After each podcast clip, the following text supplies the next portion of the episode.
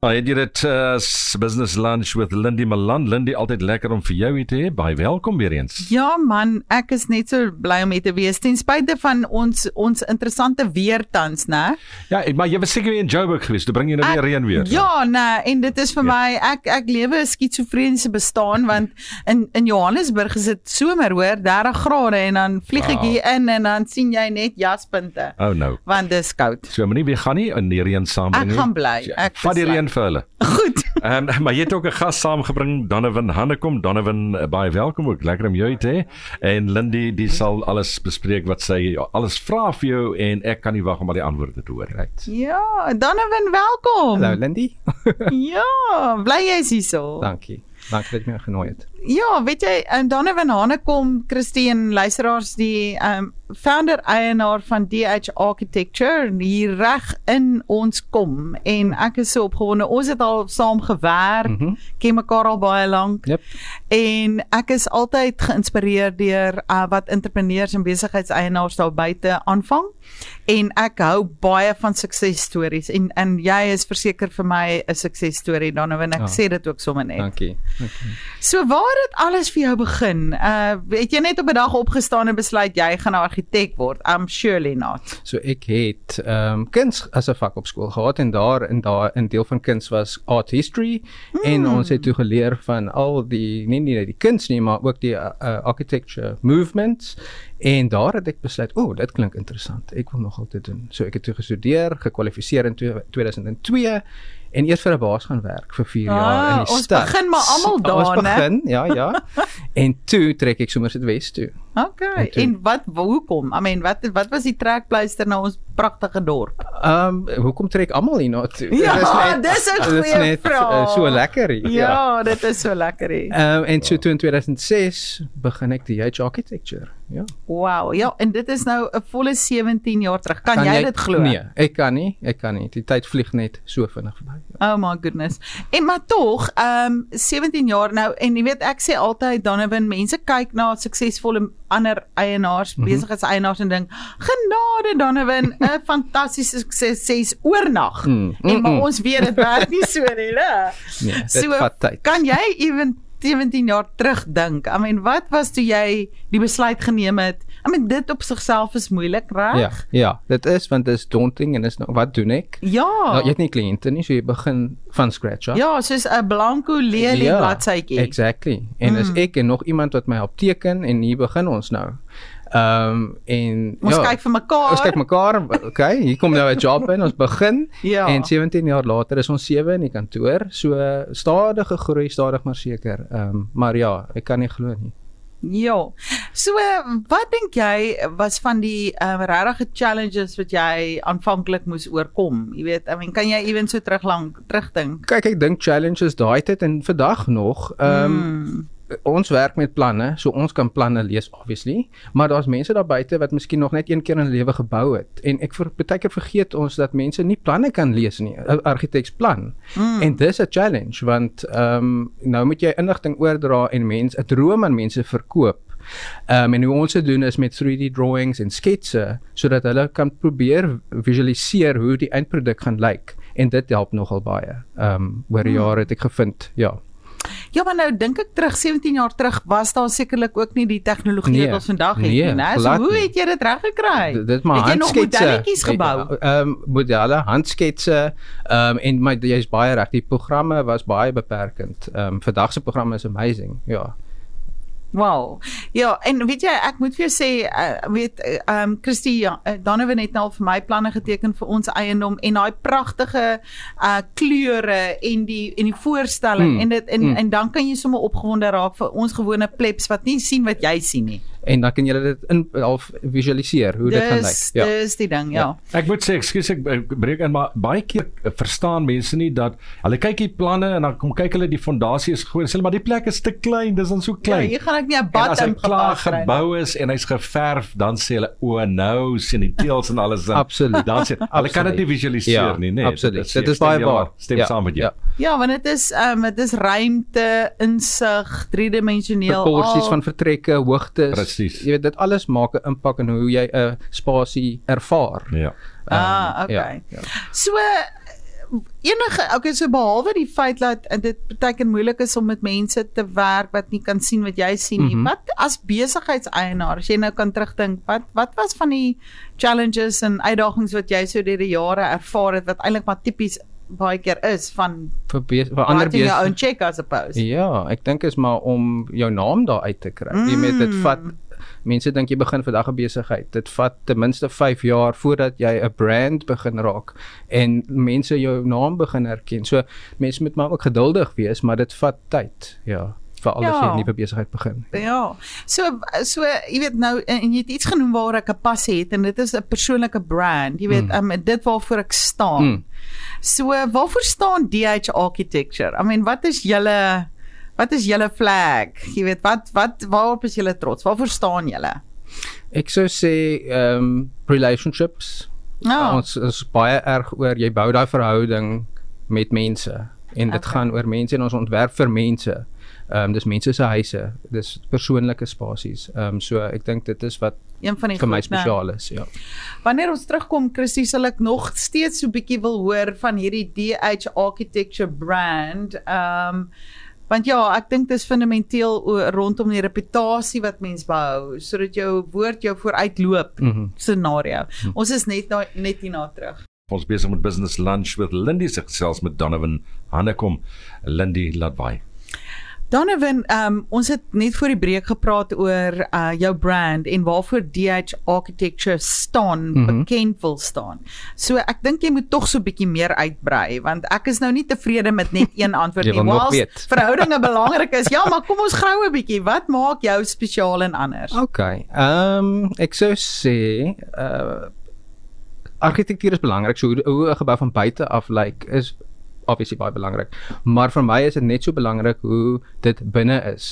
Binne in die vertrek. So hoe vloei dit? Hoe werk dit? Ehm um, en vir my is daai balans tussen ehm um, die estetiese van argitektuur en ook die funksionaliteit daarvan, die praktiese aspek daarvan mm. is belangrik. Ja. En nou weet ek ook, ek het nou die hele paar keer al met jou en uh, ge um, onderhandel mm. -hmm. en dan en dan wat jy lief is om te doen is om na na ons huis toe te kom. Ja. Net aan met jou kliënt aan tafel te Ek gaan kom sit. kuier vir jou. O, en da, en dan sy en dan drink ons heerlik wyn, onthou jy? Hoor jy en ons stop nie by een bottel nie. Maar waaroor gaan dit? Want dit lyk vir my so bewuslike ding wat jy doen. dit is jy is in iemand se sp- spasie. So jy moet hoe lewe hulle? Ehm um, jy weet hoe gebruik hulle die spasie? Ehm um, met 'n uh, aanbouing en 'n uh, uh, jy weet 'n uh, renovation van 'n mm. gebou veral is dit belangrik dat jy moet daar's dis 'n persoonlike interaksie vir mm. my.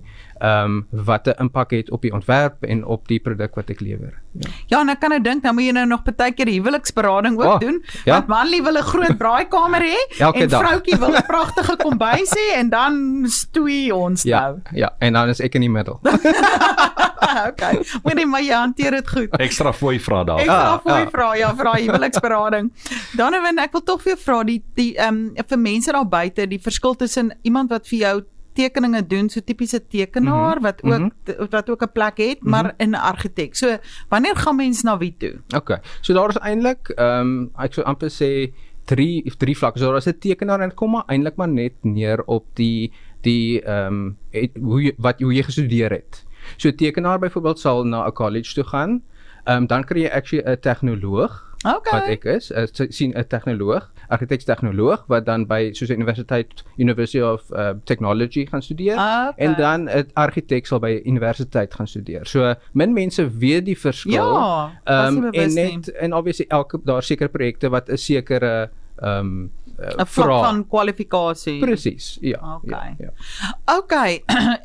so gaan dit ook oor die ingewikkeldheid van die projek en I mean want ek weet jy werk ook saam met ander diensverskaffers, right? Ja. Ja. Soos 'n strukturele ingenieur en wat ook al en wat ook al. Ja, Okay. so ek so ek is maar net deel van 'n span.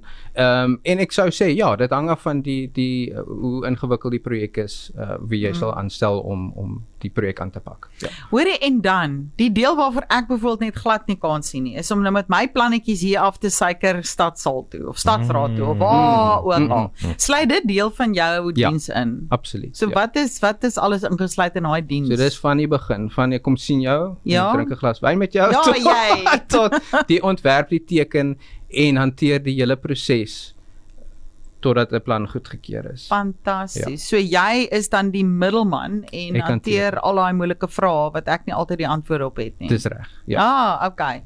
So in jou illustrious 17 jaar, ek is seker jy het al 'n hele paar goed gevier wat waarop jy trots is. Ehm um, so kan jy aan projekte en goed dink wat jy regtig voel, wow, ek is trots op dit. Ja, ek dink ehm um, as 'n projek self het ek op 'n ehm um, bekende wynplaas het ons ehm um, amper soos luxury boutique units ontwerp. Oh wow. Ehm um, en net die, wat wat ek gehou het daarvan is daar 'n klomp ander mense betrokke was. So daar was environmental mense betrokke. Mm. Obviously op 'n plaas was daar historiese waarde. Ehm um, so dit was ook challenging vir my. Ehm okay. um, maar net uh, elke dag as ek byvoorbeeld dink as ek die eerste keer iets present vir 'n kliënt en dit is uh, soos hulle is dit is meer as wat hulle verwag het. Oh, Daai wow. uh, excitement vir my is nog steeds uh, ja, ek geniet dit nog. Ja. Ja, en ek, en ek dink jy jy sê nou jy het begin deur kunste uh, vak gehad op skool. Hmm. Dit is tog geweldig kreatief wat jy doen, hè? Dis kreatief, maar ook dit is amper die perfekte balans tussen kreatiwiteit en hulle sê architecture is a balance between art and science. Oh, Want jy okay. moet amper daai linker en regter brein ehm um, die hele tyd tussen projekte en tussen ehm um, ja, besluite moet kan Ja, 'n goeie balans is nie toe jy gebruik jy gebruik al jou faculties kan Ja. ek nou maar sê Ja. om om dit te doen. Ja. Ehm um, gebeur dit dat jy van tyd tot tyd soos hulle soos 'n skrywer nou 'n writers blok het. I mean, kry mense 'n argiteks blok. Baie natuurlik. Ja. So dan hmm. moet jy eers so 'n bietjie inspirasie gaan vind. Deur boeke blaai, so 'n bietjie ja, gaan kyk wat ander mense gedoen het. Ons Okay. ons ontwerp nie in isolasie nie. Ehm um, gaan kry inspirasie en gaan jy weet gaan gaan sien net wat het ander mense gedoen. Okay. Ehm um, om inspirasie te kry. Okay, Ja. so gaan doen bietjie die goeie ou marknavorsing. Ja. Ja. Ja, ja, ja. Wat doen jy met mense wat na jou toe kom en sê Donovan, ek het nie 'n idee wat ek wil hê nie.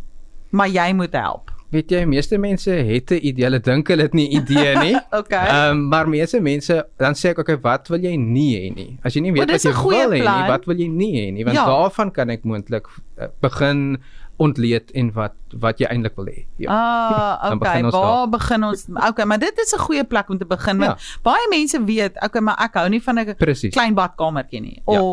Ek hou nie daarvan dat my kombuis is weggesteek en almal het van en ek is daar Mhm. agter die potte nie. I mean, Wat so is die probleme en hoe kan ons dit oplos? Hoe kan ons dit oplos? Ja, En ja. dan raak jy opgewonde om dit vir mense Ja, moontlik te maak. ja. Ja, ek kan so, Chrissy, ek wonder of jy kan sien Donovan se oë begin sommer so lewe. Hy Ek hy sukkel nou hier om stil te sit.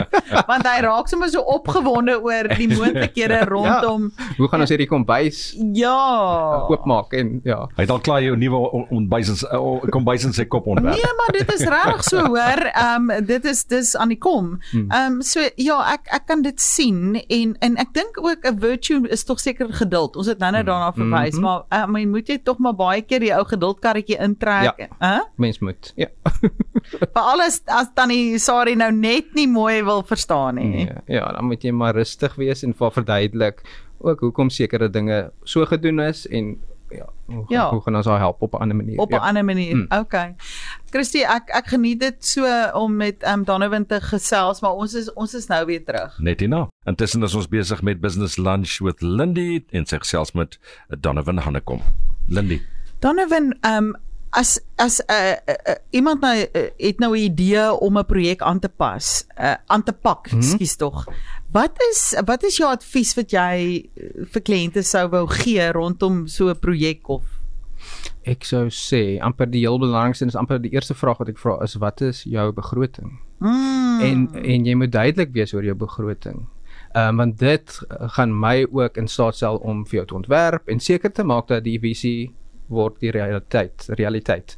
Ehm um, en 'n ander ding is ook wanneer jy jou begroting doen is om net daai ekstra toe te laat, 'n ekstra bedrag want veral met ehm um, met aanbouings ehm um, mm, dit daar's altyd ekstra kostes wat Jene, opduik ja. en maak maar net seker daar's daai ekstra bietjie in, die, in Ja. die begroting. Ja. ja, ja, baie belangrike vraag om net eers 'n begroting Waar op te begin stel ons? of bietjie Ja. na navorsing te doen oor wat goed kos Ja, en ja. en ek dink ook, jy weet, soos afwerking, genigtig. O. Ek het op my rug geval toe ek sien hoe duur is uh, is Ja. goed, né? Mm. Uh, uh jy weet handvatsels en krane en uh, Absoluut, honna. ja, Dit is ja, baie duur. ja. So mens moet maar bietjie mense huiswerk gaan doen. Ja, Okay.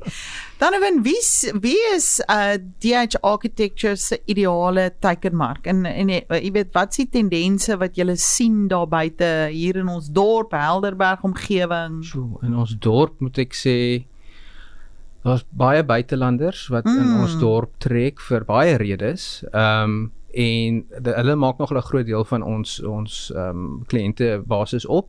En ons het 'n diens waar ons al is hulle nie hier nie hulle is miskien oor see en ons pak die projek aan begin dit selfs maak dit klaar sonder dat hulle hier is. En Oh, hulle so amper projekbestuur dit ook? Ja, en ons dan met ehm um, online meetings en foto's wat ons gereeld stuur, ehm um, kan ons hulle dan net inlig van waar is die projek, hoe vorder dit. So ek moet sê dis 'n groot gedeelte van ons ons kliëntediens en ook uh, local Helderberg ehm um, kliënte en baie mense wat van ander dele van ons land hiernatoe trek. Ehm hulle natuurlik. maak ook 'n groot deel van ons kliënte. Ja, so hulle kom, hulle kom koop 'n eiendom, dinge is nie heeltemal soos ek wil hê nie, maar ek moet nou eers nog weer teruggaan en my goed gaan oppak en Ja. intussen kan julle nou ek spot altyd aangaan met die breiwerk. net so, net so. solank die projek aan die gang kry. Maar dit is natuurlik waar tegnologie wonderlik is, né? Want Ja. ons kan virtuele vergaderinge hê en en jy kan ehm um, ja, foto's en en en die die vordering van die projek rapporteer. Absoluut. Dit die tegnologie maak regtig 'n groot verskil. Wow, Ja, ja. okay. So Donovan, ek vra dit tog vir almal. Uh wat het, wat gee jou hoop? Uh vir jou industrie, uh, ek weet nie vir die dorp, vir die land. I mean, speak your heart. mm. Wat gee jou hoop? Vir my sou ek sê ehm um, in veral in ons dorp is daar soveel uh, passionate Mm. uh, a lack of a better word. ja, ja, nee. Passionate ehm um, klein sake uh, en besigheidsmense. En wat vir my hoop gee is dat mense ondersteun die klein Oh, wow. besighede. Ehm um, en dit is vir my lekker om dan met klein besighede te kon connect mm. en dan vir mekaar te help en en te ondersteun. Ehm um, ek moet sê en veral in ons dorp uh, ek vind dit dit is so. Ja.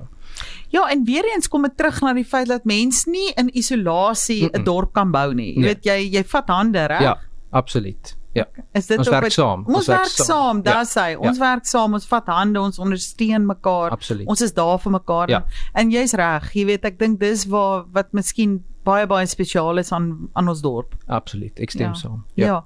En ehm um, en en ek weet in jou geval ook deel van BNI en sekerlik baie van jou kollegas wat vandag luister, ehm um, daai daai ding van as ek gee, dan kry ek dit in rente terug. Absoluut. En jy weet nie wanneer nie, maar een of ander rede of een of ander tyd kom dit tog terug na jou toe. Ehm um, maar dit is net daai ehm um, gee ek gee en en weet dat ehm um, dis Mm. mm. lekker om te gee. Ja. Ja, dit is lekker om te gee. Hm. En ek dink wat wat my inspireer van wat jy doen is jy maak die plek mooier. I mean, hallo. Maak 'n verskil. Ons maak 'n verskil. Ja. Jy maak 'n verskil. Dis Um ja. uh, een van my gunsteling stede in die wêreld, nie dat ek nou al 'n wêreldreisiger is nie, maar ek hierdie voorreg gehad om in Barcelona te kon rondloop met Gaudi Pragtig. en al ja. daai pragtige Ja. argitektuur Ja. en Ja. Jo, toe dink ek, weet jy, bou 'n ding en daar staan hy En- vir generasies. Presies. Dit staan vir honderde jare. Ja, ja. Ja, en ek dink dit moet tog ook vir jou daai ewigheidswaarde besef met Mm. wa, met wat jy doen en die verantwoordelikheid rondom ewigheidswaarde, Ja, reg? absoluut. Ja. Ehm um, en watter impak dit op die op die ehm um, omgewing het. Ja. Ja. Ehm um, maak jy dit beter of ja, Mm. watter watter impak gaan daai ontwerp hê op die area? Ja. Ja, op die area en ek dink dit is tog 'n groot verantwoordelikheid, jy Mm. weet wat wat almal van ons het. Moet tog nou nie 'n lelike plek bou nie. Want dan moet ek nou altyd in dit vaskyk. Ja. Die ewigheidswaarde. ja. Uh Donovan, uh, jy is sommer net hier naby. Uh jy het gepraat van in jou kantoor sewe mense. So mm. -hmm. waar kry ons jou in die hande? Waar is jou kantoor en wat is die beste manier om met jou kontak te maak? So ons is in die Gardenfly Center net in die main road van Somerset West. Uh eenheid 15 en ek is op e-mail donovan@dharchitecture.com of op my selfoon 084 565 1514. Ah, fantasties. So uh, uh, ons spot altyd is my, is jy nie nou net sommer lus om iets te gaan bou nie, Christine? Kyk, vandat hy begin praat het, het ek al klaar 'n splinter nuwe huis. Ek het al 3 huise gebou. Ek het drie planne al in my kop Drie gehad. planne planne al in jou kop gehad. Maar ja, dit dit is altyd vir my ook 'n inspirasie um eh, om om met met suksesvolle mense te praat soos jy. Donovan, dankie vir jou tyd. Dankie Ah, dit was vir so lekker. uh, Dankie. insight in wie jy Dankie. is en wat jy doen. Dis 'n groot plesier. Dit was lekker om hier te wees. En mag jy net verveeld wees met al die sukses en welvaart wat by jou instroom want Ah. ja, jy maak ons plek mooier en I salute you. Baie dankie, Dankie daarvoor. Lindy. Ek waardeer. Ja, dankie dat jy ingekom het. Baie lekker geweest. Baie, lekker baie om te dankie. luister en ek is ook sommer so weer eens geïnspireer. Ek dink ek gaan nou ek die vierde plan is om nie 'n nuwe plek te bou nie, maar om bietjie te verander in die, in die huis. die So, vierde wat- plan. Ek, ek, ek is nou ek is Wel, nou jy by, het nou nie 'n verskoning nie. Jy weet nou wie jy moet kontak. ek is nou by my braaiplek. dankie Donovan. Uh, baie dankie ook Lindy. Ons gesels weer volgende week. Ons gesels weer selfde tyd, selfde plek, ander week. Daar sê. This uh, program Business Lunch with Lindy brought to you courtesy of Venture Workspace at the Sanctuary in Somerset West, your local co-working office space offering hot desking, virtual offices, meeting rooms and fully serviced offices. Venture Workspace helps your business grow with the flexibility and affordability you need. Always on internet access and reception support allows you to communicate your business matters effectively and efficiently. For more information contact 021 035 1400 or visit www.ventureworkspace.co.za.